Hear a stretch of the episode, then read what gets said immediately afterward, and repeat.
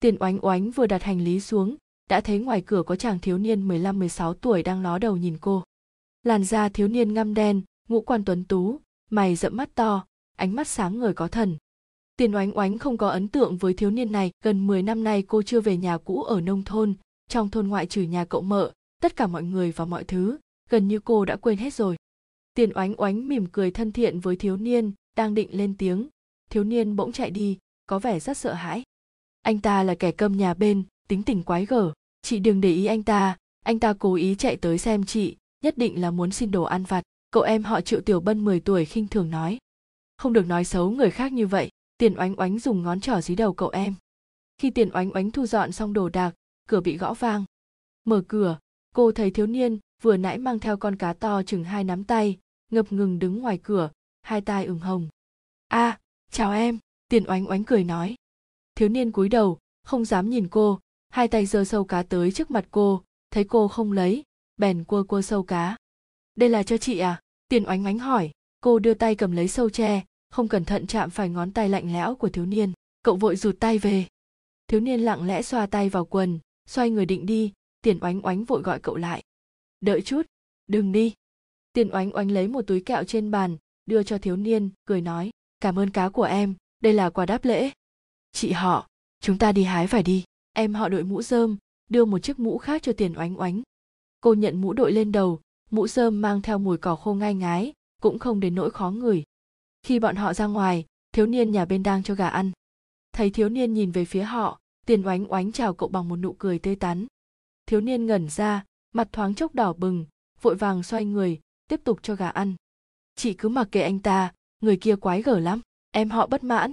Tiền oánh oánh không vui gõ chán cậu, còn nhỏ mà đã kỳ thị người khác, thế là không tốt, chị thấy cậu ấy rất tốt mà.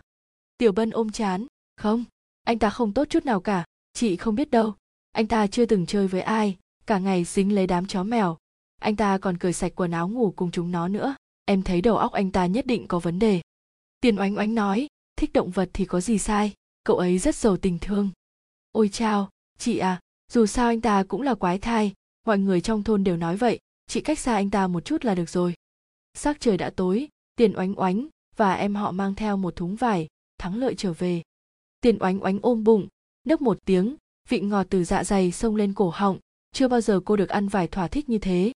Phía trước có mấy cậu nhóc ở Mỹ, mơ hồ có thể nghe được mấy từ người câm, quái thai. Đến gần, tiền oánh oánh mới phát hiện có người rơi vào vũng bùn. Đám trẻ xung quanh còn cười vang, vỗ tay, người câm biến thành heo bùn, kinh tởm, ha ha. Người trong vũng bùn bị bùn lầy dính khắp người, trên mặt, trên tóc còn dính mấy phiến lá thối, ngay cả mặt mũi cũng nhìn không ra. Cậu ta dãy dụa nghĩ cách thoát khỏi vũng bùn, nhưng tay cậu vừa chạm vào bờ lại bị đám trẻ đầu gấu dùng chân đá văng. Khuôn mặt xinh đẹp trắng nõn của tiền oánh oánh nhất thời tối sầm. Chị, đừng để ý đến họ, chúng ta đi thôi. Thấy tiền oánh oánh dừng bước, em họ vội kéo tay cô, bảo cô rời đi. Tiền oánh oánh vỗ vỗ vai cậu, đợi chị một lát. Cô đặt thúng vải xuống, tiến lên phía trước, để lũ nhóc tranh nhau dẫm lên bàn tay bám vào bờ kia ra, cất giọng nghiêm khắc. Các em ức hiếp một người có nghĩa lý gì không? Các em có từng nghĩ, nếu người trong vũng bùn là các em, các em sẽ thế nào? Đám nhóc ngang ngược thấy người trách mắng chúng là một chị gái xinh đẹp, lập tức xấu hổ. Chúng nhao nhao đứng im, không dám ép buộc người trong vũng bùn. Tiền oánh oánh ngồi xổm xuống, duỗi tay về phía người trong vũng bùn. Nào, chị kéo em lên. Người trong bùn thoáng nhìn cô bằng ánh mắt kinh ngạc mới do dự đưa tay cho cô. Chị họ, em đã dặn chị không cần để ý anh ta rồi mà, chị xem quần áo của chị toàn là bùn. Em họ ngồi trên tảng đá, vừa ăn vải vừa trợn mắt. Tiền oánh oánh quay đầu chừng cậu, em nhiều lời quá, thấy người khác bị ăn hiếp cũng không giúp, bình thường thầy cô dạy em thế nào, giúp người là niềm vui, giúp người là niềm vui, hiểu không? Thiếu niên lấm lem bùn đất lẳng lặng ngồi cạnh tiền oánh oánh, hai tay níu chặt góc áo. Tiền oánh oánh quay đầu lại, nhúng khăn tay xuống dòng suối trong suốt, sau đó vắt kiệt nước, giúp thiếu niên lau mặt. Rất nhanh, gương mặt đầy bùn của thiếu niên đã được lau sạch sẽ, lộ ra màu ngăm đen tuấn tú. Lúc này, tiền oánh oánh mới phát hiện, thiếu niên này đúng là thiếu niên nhà bên. Thiếu niên bất an cụp mắt, không dám nhìn tiền oánh oánh, khuôn mặt cũng trở nên đỏ bừng. Triệu Tiểu Sơn, hôm nay chị tôi giúp anh, anh nhớ cảm ơn đấy. Sau này phát điên muốn giết người, phải nhớ rõ mặt chị họ tôi, đừng chém lung tung. Em họ phun hạt vải vào lòng bàn tay, rồi ném nó về phía thiếu niên, vừa vặn nện trúng đầu cậu. Tiểu Bân. tiền oánh oánh quay đầu tức giận lườm cậu. Sao em bướng bỉnh vậy? Khi về chị sẽ nói mợ xem mợ xử em thế nào. Em họ lè lưỡi làm mặt quỷ với cô. Tiền oánh oánh ném khăn tay lên tảng đá định tiến lên đánh cậu. Cậu nhóc vội xin tha. Được rồi. Em sai rồi. Chị đừng đánh em. Vừa dứt lời cậu lại lườm thiếu niên tuấn tú ngồi im bên dòng suối như cái cọc gỗ triệu tiểu sơn, anh còn chưa nhảy vào suối gột rửa hết bùn sao? Anh còn muốn chờ chị tôi giúp anh lau người à? Triệu tiểu sơn cứng đờ người, nhanh chóng nhảy vào dòng suối nhỏ. Tiền oánh oánh chỉ nghe ùm một tiếng, cấp tốc xoay người, đã thấy triệu tiểu sơn ở trong ghe suối rồi. Chị, cho em mượn di động chơi game đi. Tiểu bân tắm rửa xong, bàn chân còn chưa khô đã nhảy lên giường tiền oánh oánh. Tiền oánh oánh nhìn mấy dấu chân ẩm ướt trên ga giường hồng nhạt, nhất thời xa sầm mặt, duỗi tay đẩy cậu. Đi xuống em họ ôm đùi cô không chịu buông, cho em mượn chơi rồi em xuống. Cuối cùng tiền oánh oánh vẫn đưa di động cho cậu, vì cô không muốn buổi tối phải ngủ trên ga giường ẩm. Gió đêm mát mẻ tiền oánh oánh ra khỏi phòng, ngước đầu nhìn bầu trời đầy sao.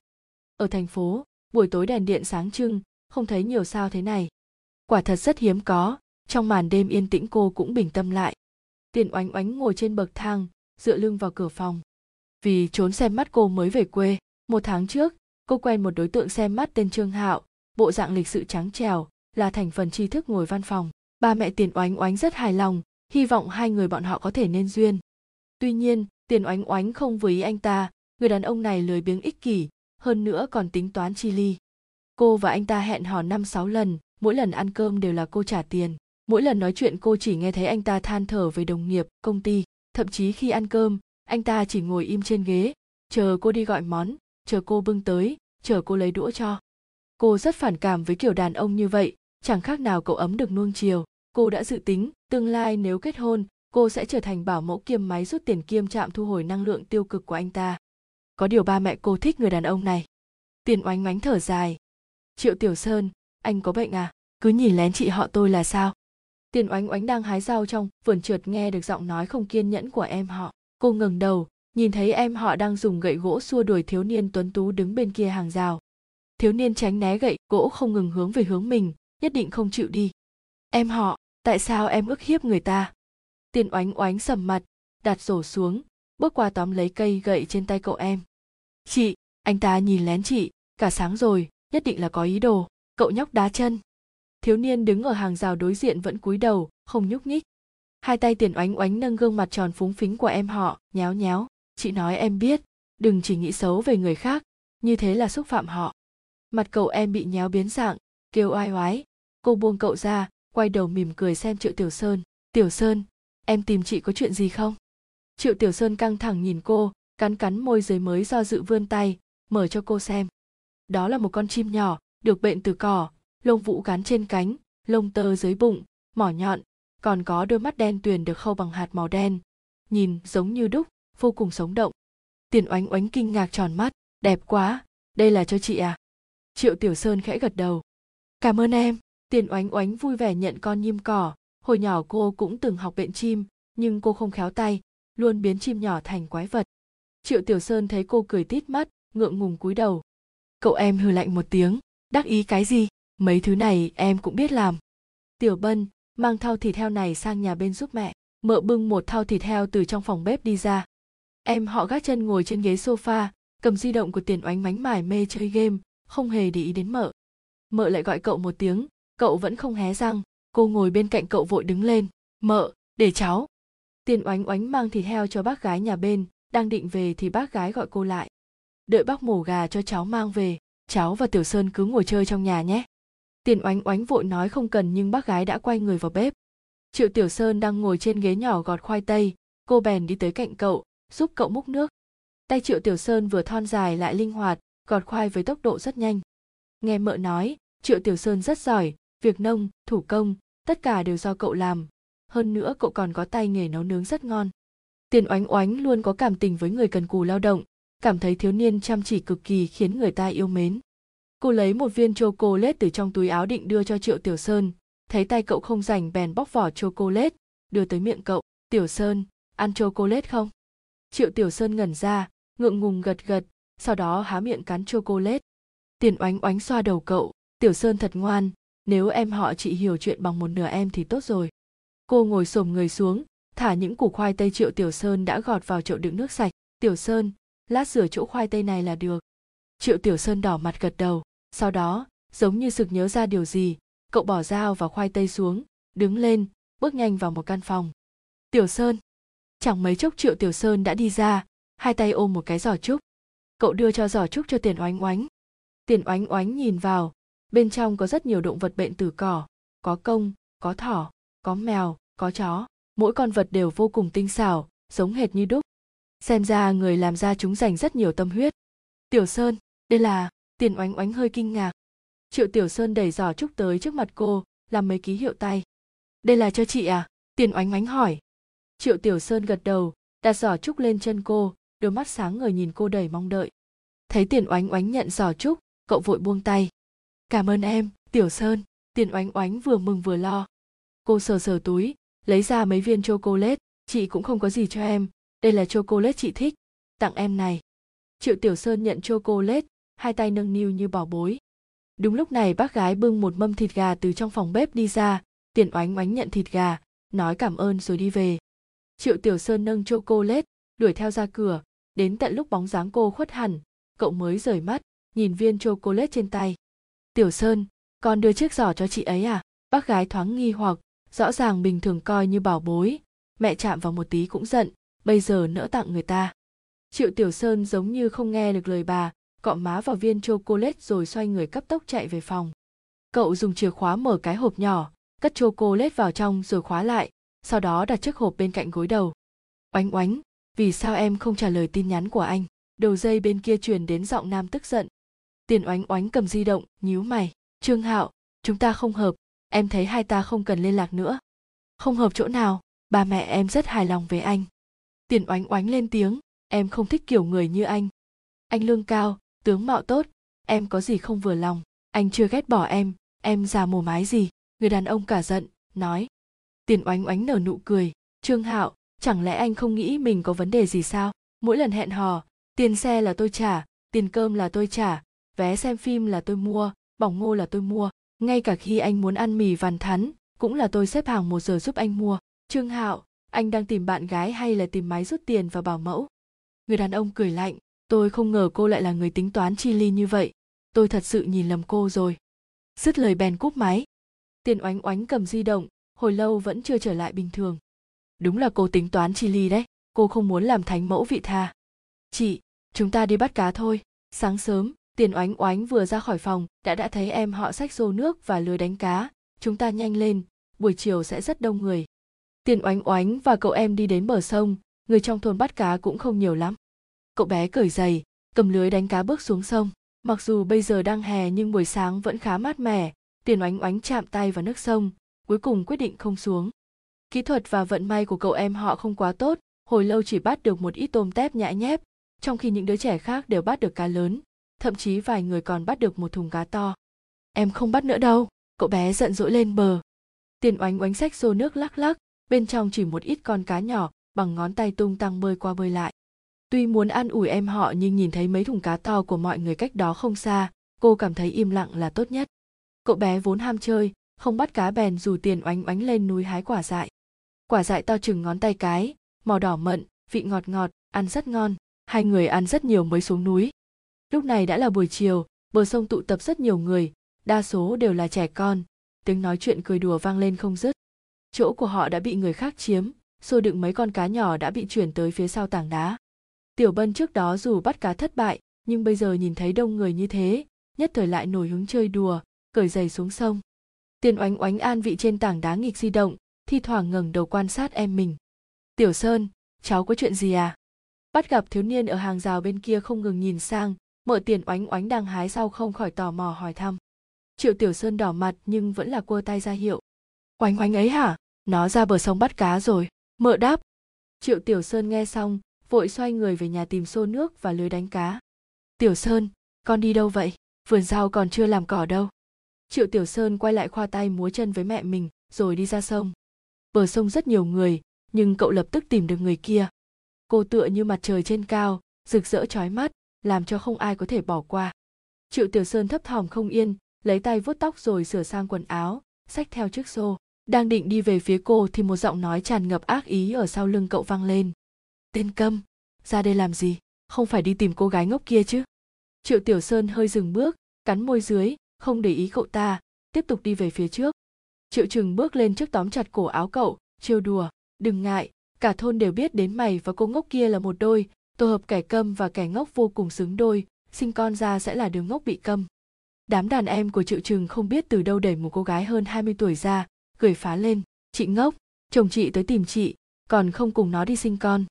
Cô gái có mái tóc ngắn bù xù, ánh mắt vô hồn, gương mặt mũm mĩm dính bùn, vừa thấy triệu tiểu sơn nước mắt liền chảy ra, bước nhanh tới chỗ cậu. Sơn sơn. Bọn triệu trừng cười ha ha, kẻ câm, kẻ ngốc. Cô gái nước mắt lưng tròng đến gần triệu tiểu sơn. Triệu trừng thấy thế, dùng sức đẩy triệu tiểu sơn về phía cô. Mau sinh đứa nhỏ, sinh đứa ngốc bị câm. Triệu tiểu sơn bước chân loạng choạng, đụng phải cô gái. Vóc người cô khỏe mạnh, không có chuyện gì. Cô lùi lại vài bước, nhìn triệu tiểu sơn lắp bắp. Sơn sơn, không đau không đau. Chị, đi xem trò hay em, họ đang bắt cá bỗng chạy tới. Tiền oánh oánh nghi ngờ cất di động, mặc cậu kéo tay mình hướng đến đám người đó không xa. Nhường một chút, tiểu bân kéo cô chen vào đám người. Tiền oánh oánh vừa thấy tình cảnh bên trong, vừa giận vừa thương. Mấy đứa trẻ mười mấy tuổi nắm bùn ném hai người đứng chính giữa. Thiếu niên nhỏ gầy chán trước, giúp cô gái cường tráng phía sau chán hơn nửa công kích. Khắp người thiếu niên đều là bùn. Chị, đừng đi xem thôi. Triệu tiểu sơn vậy mà cô gái ngốc kia đồ câm và đồ ngốc quả nhiên là chân ái, đẹp đôi hơn cả trong phim truyền hình. Cậu nhóc vội ngăn tiền oánh oánh định xông ra. Tiền oánh oánh vừa tức vừa vội, cô vỗ tay em họ, hất tay cậu ra, đi đến trung gian, che trước mặt triệu tiểu sơn. Các em dừng tay cho chị. Đám nhóc giật mình, ào ào dừng công kích thế, nhưng quần áo thể thao màu trắng của cô vẫn bị dính mấy vết bùn. Mấy người các em bắt nạt hai người có xấu hổ hay không?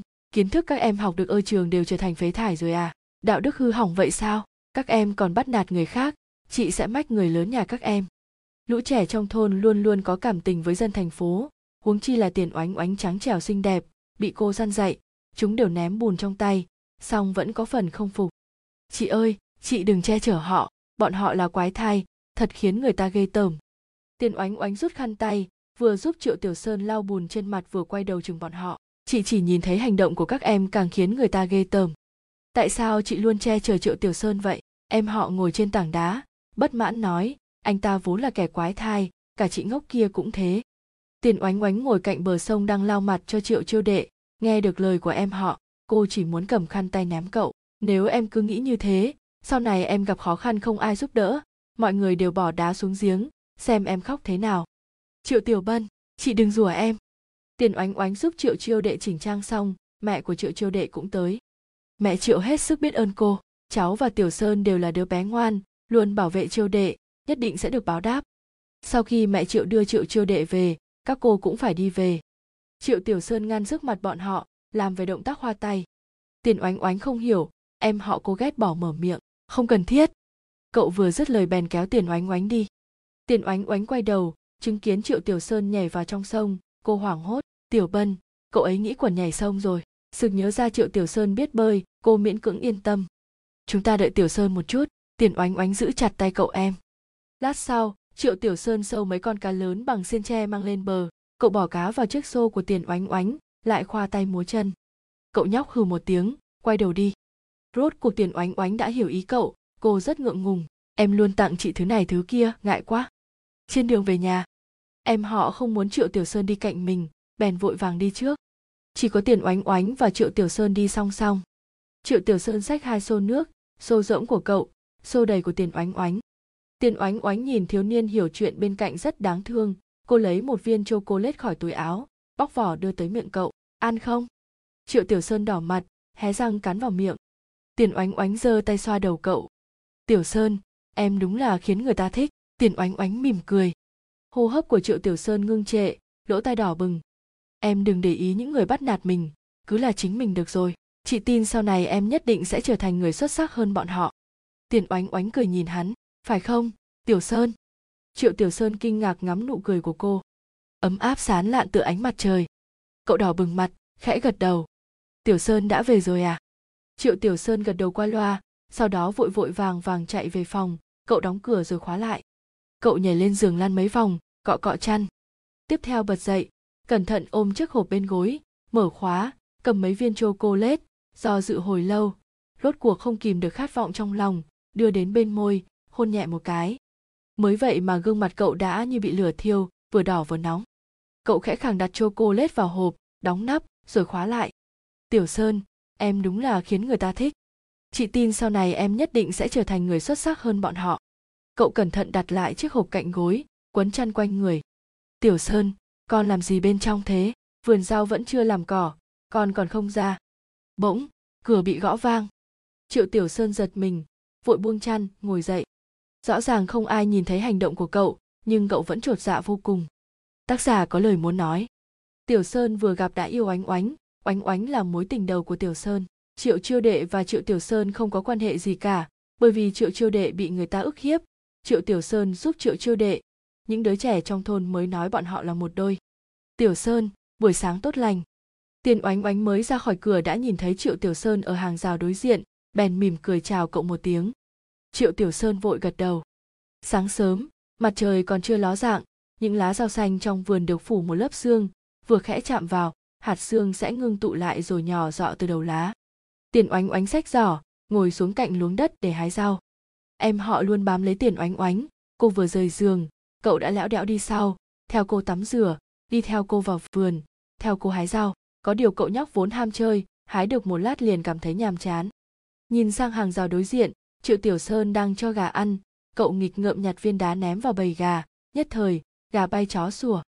Tiền oánh oánh nghe được động tĩnh, ngẩng đầu, thấy cậu cầm viên đá định ném triệu tiểu sơn, mặt cô lập tức xa sầm. Em lại làm gì vậy?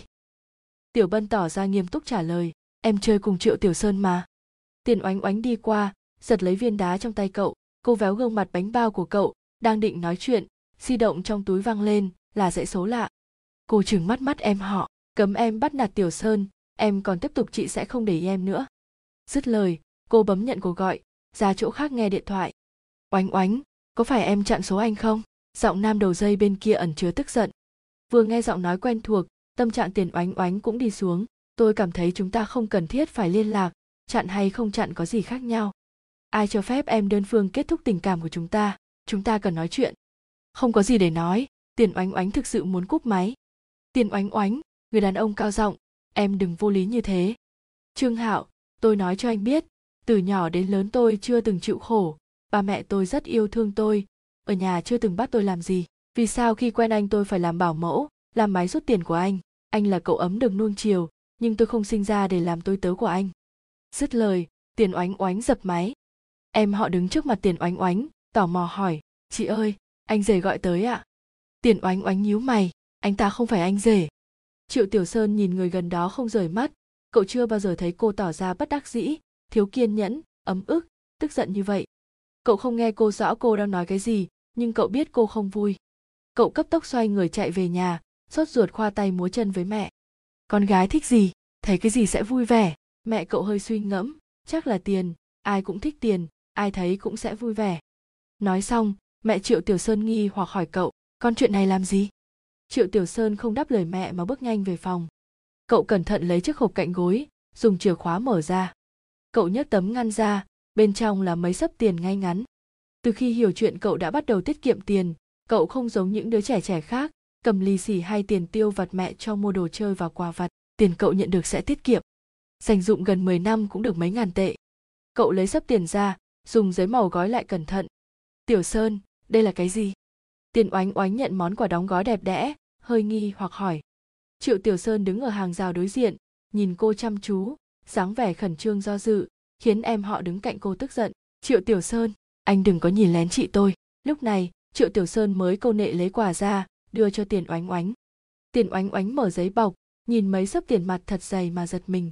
Cô vội trả lại quà. Tiểu sơn, em tặng sai quà rồi, đây là tiền mà triệu tiểu sơn lắc đầu lia lịa, càng đẩy mấy sấp tiền mặt tới trước mặt cô, lại khoa tay múa chân. Em họ nhìn mấy sấp tiền mặt dày, trợn mắt há hốc miệng. Cậu kéo vạt áo tiền oánh oánh, chị, triệu tiểu sơn là đứng ngốc, chúng ta đừng để ý anh ta.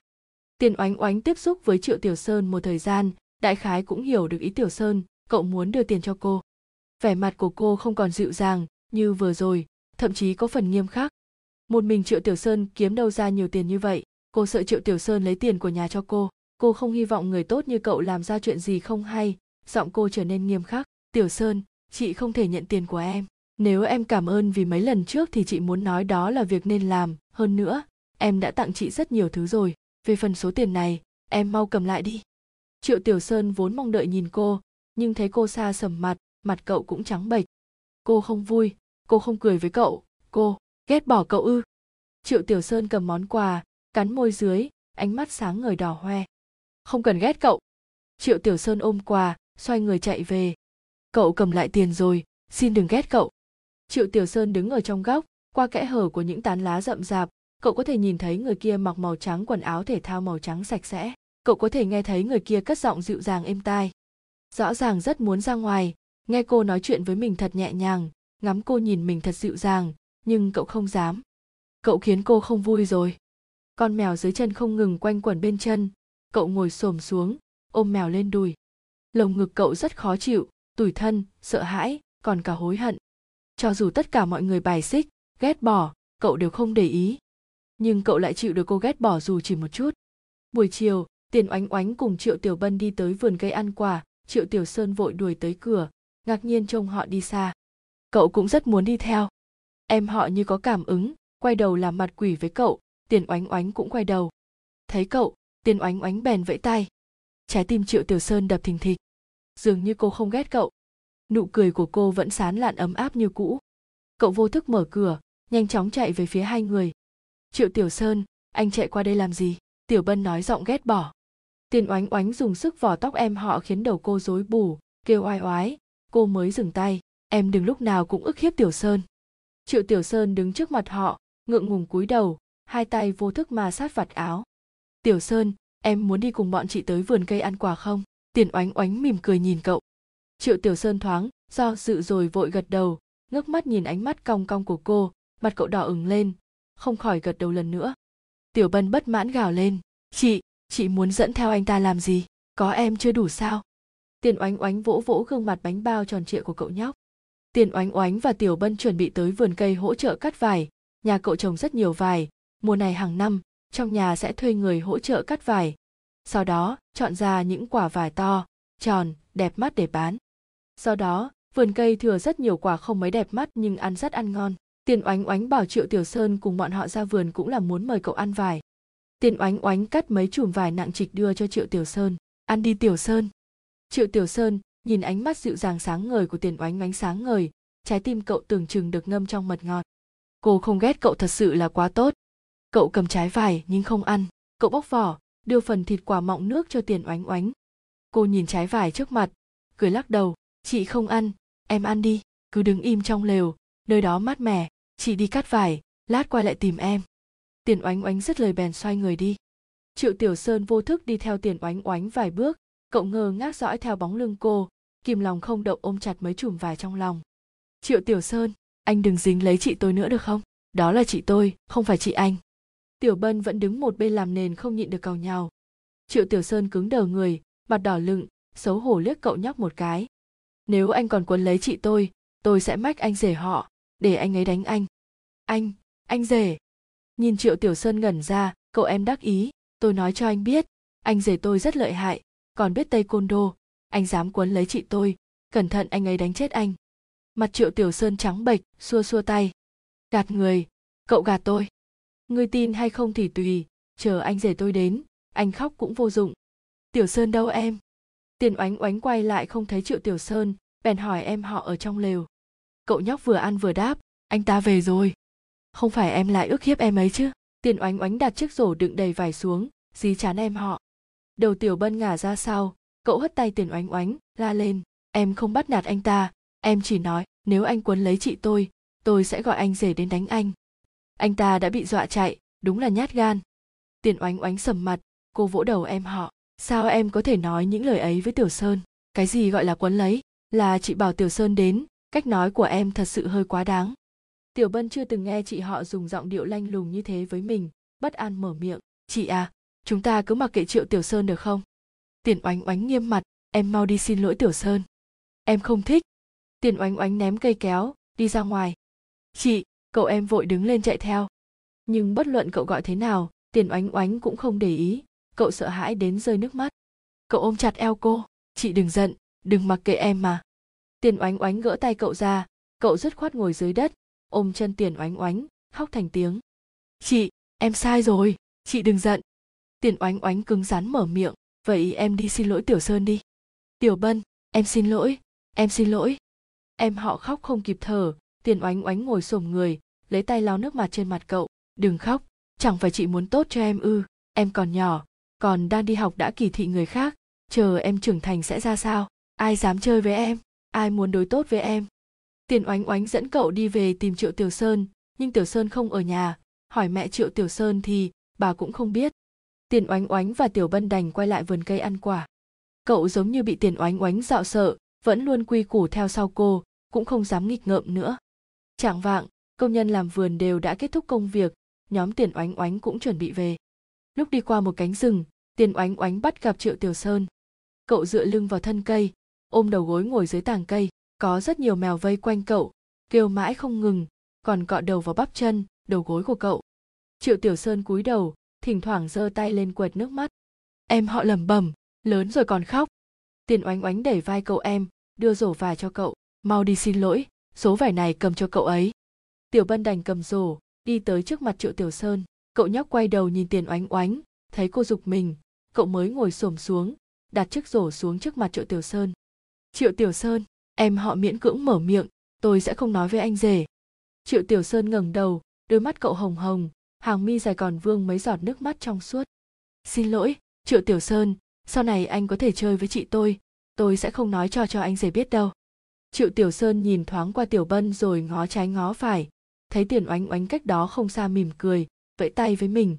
Cậu ngẩn ra nhanh chóng rời mắt. Triệu tiểu sơn đây là vài chị tôi cho anh. Chị oánh. Phía sau bỗng vang lên một giọng nói của thiếu niên trong thời kỳ đổi giọng khàn khàn nhưng không khó nghe. Tiền oánh oánh quay đầu lại. Một thiếu niên chừng 15, 16 tuổi đang cười với cô, hàm răng vừa trắng vừa sạch, cười vô cùng sán lạn. Tiền oánh oánh nhìn cậu ta hơi quen, chợt nhớ ra thiếu niên này mấy hôm trước cầm đầu ăn hiếp Triệu Tiểu Sơn và Triệu Châu Đệ, tên là Triệu Trừng.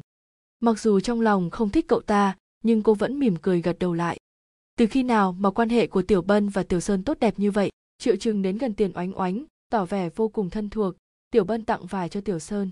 Tiền Oánh Oánh trả lời, bởi vì Tiểu Bân bắt nạt Tiểu Sơn, chị bảo thằng bé xin lỗi. Triệu Trừng xấu hổ khẽ gật đầu. Thế ạ, à,